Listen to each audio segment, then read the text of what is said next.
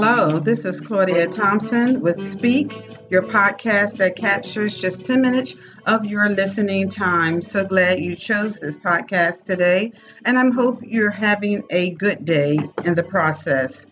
We're going to plug right in to what we are doing for this season. This is season two, episode two. And this season, we're going to explore the book called Waiting on Our Own Waits by yours truly, Claudia E.C. Thompson. I call the book spiritual, practical, and inspirational. Spiritual because we are spiritual beings, practical because we are also practical. Most of us like to attempt things or handle things in a practical manner, basic, like we're everyday people. And inspirational because we all need to be inspired to do what we do and to go forth in a fruitful manner. So let's go right in. We're going to share with you and talk about chapter three, which is called If Not Now, When? If Not Now, When? I think many of us are very used to being procrastinators. Not everyone. Some are go getters when they think of it and when they say they're going to do something, they do it right then. But many of us say we're going to do something today and it gets postponed until tomorrow or next week, or it could even go into months. How about when your procrastination goes into years? And I know what I'm talking about because I'm guilty of that. We have intentions, our intentions are good, it's in our heart to do something or to achieve something, but for one reason or another, it something is a, it gets affected. It could be money, it could be a money issue, it could be family related, it could be job related, it could be health related. It could be a number of things. It could be dealing with fear and not having the confidence that you need to do what you need to do. It could go from A to Z of your reasons. However, at some point, in order to accomplish what needs to be accomplished, there has to be, you have to face it and deal with it, whatever it is. So, first off, how do you deal with it? Obviously, you cannot do it by yourself because if you could conquer it or do it alone, you would have already done it. It would have already been done. But what happens when the things you desire to do or accomplish goes into years? Sometimes there are family hiccups. Sometimes we're dealing with raising children. We don't see how it can be done. Sometimes it's a monetary thing. We need the money to do the things that we need to do. Sometimes it's just fear, the lack of confidence that we can accomplish it. There's a lot of dynamics to those reasons why it does not get done. Let me read something in this chapter for you one of the on chapter three, it says the more time we misuse, abuse, or squander, it becomes our personal loss. Time is something we don't get back. We cannot retrieve time. Once that day, that moment is gone, it's gone forevermore. You can never get it back. It says, yes, it will take being committed to the art of acting now. And it's true whether your actions now are just, I'm sowing into what I desire. It may not fully be accomplished right now, but I'm at least responding to the desire to begin to sow at it. Sometimes we don't even get that far. If we can't do it the way we want, we don't do it at all. So nothing is even working toward that accomplishment. It says if we are not willing to commit to change or transition, then we cannot be a beneficiary of growth. And that's true. How can you reap the benefits of something that you have not committed to? The word when indicates that it will be needed, something that is expected to be at some point in time.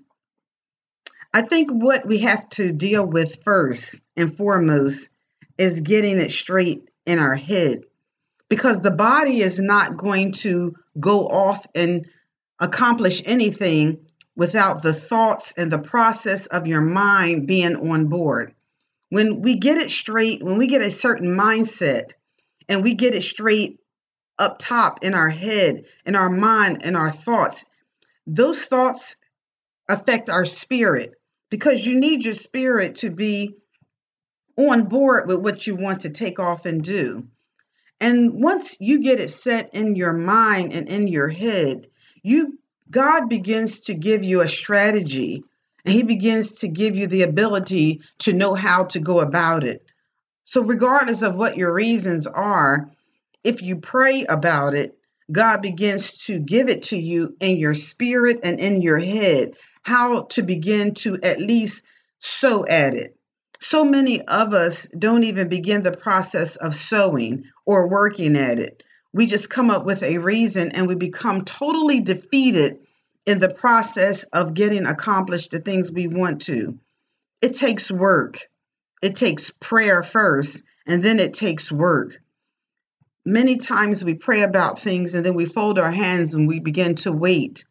But it's work on our part. The sacrifice comes from our end. It doesn't come from God's end, it comes from our end. So the work that it takes to do it, whether it's mental work, physical work, emotional work, or just wholeness, it takes work and sacrifice on our part.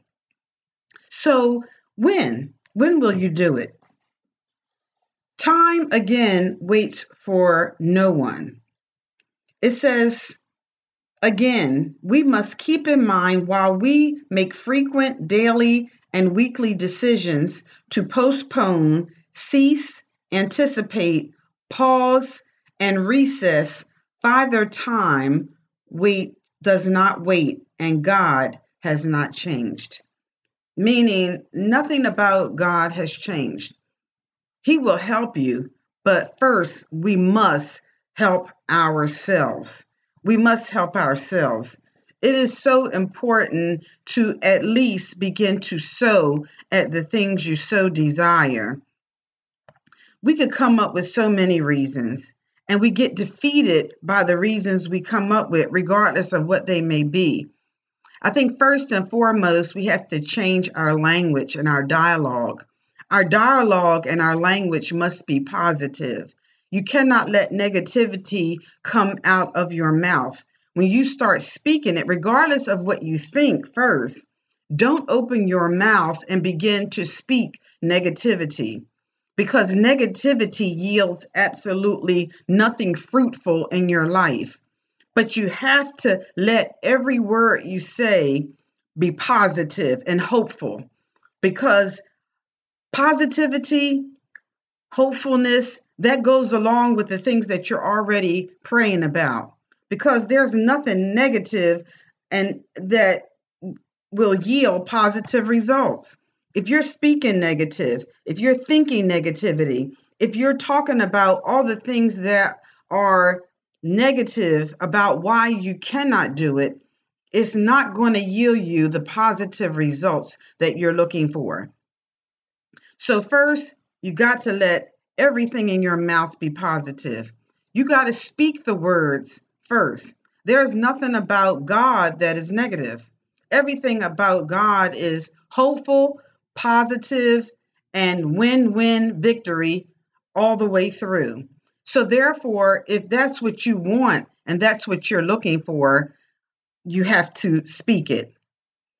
Is negativity, negative thoughts going to come in your mind? Absolutely, they will.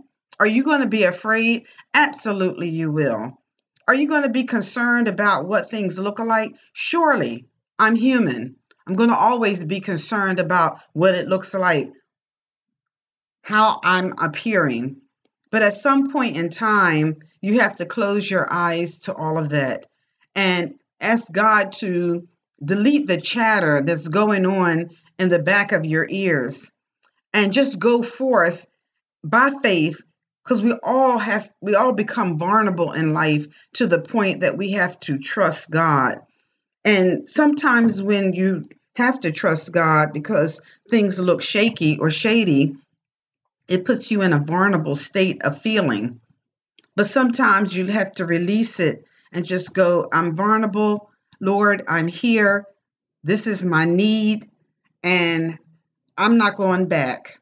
I'm not going backwards anymore. It's all about your state of mind and your perspective on what you want and where you're going. So just think about it. If you want anything in this world, and if you want anything in your life to be fruitful and to move in the direction you so desire, don't put it off. Act now. Pray about it first.